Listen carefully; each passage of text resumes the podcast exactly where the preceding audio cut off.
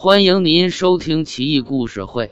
接下来几期我们会精选一些比较邪性的中国古代民间故事，分享给大家。《怪事奇闻录》第一百九十二期，砍头。某地一车夫犯了命案，将被砍头。他的舅舅在衙门里当差，家人便求他救外甥一命。舅舅说可以想办法打听到行刑的刽子手，提前买通，到时候虚砍一刀，只断绳索，让外甥假死滚到乱草沟中，或可保住一条性命。家人于是变卖财产。凑了两只金元宝交给舅舅，舅舅多方活动妥当，又进狱中见到外甥，如此这般嘱咐了一番。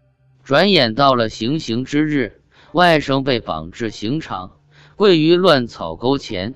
虽然心脏狂跳，但舅舅的话不敢遗忘分毫。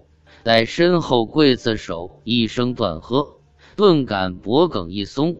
立刻翻身滚入沟中，也不敢久藏，爬到对面，飞奔远去，一口气跑了四五十里，直到月挂中天，才到舅舅家中，推门而入，叩谢救命之恩。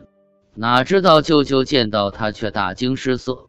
舅舅说：“本来打点好的那个刽子手，临时有事，已被换掉。”说完，还取出退还的金元宝为证。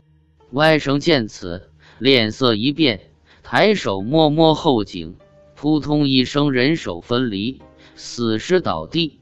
原来早已断气多时了。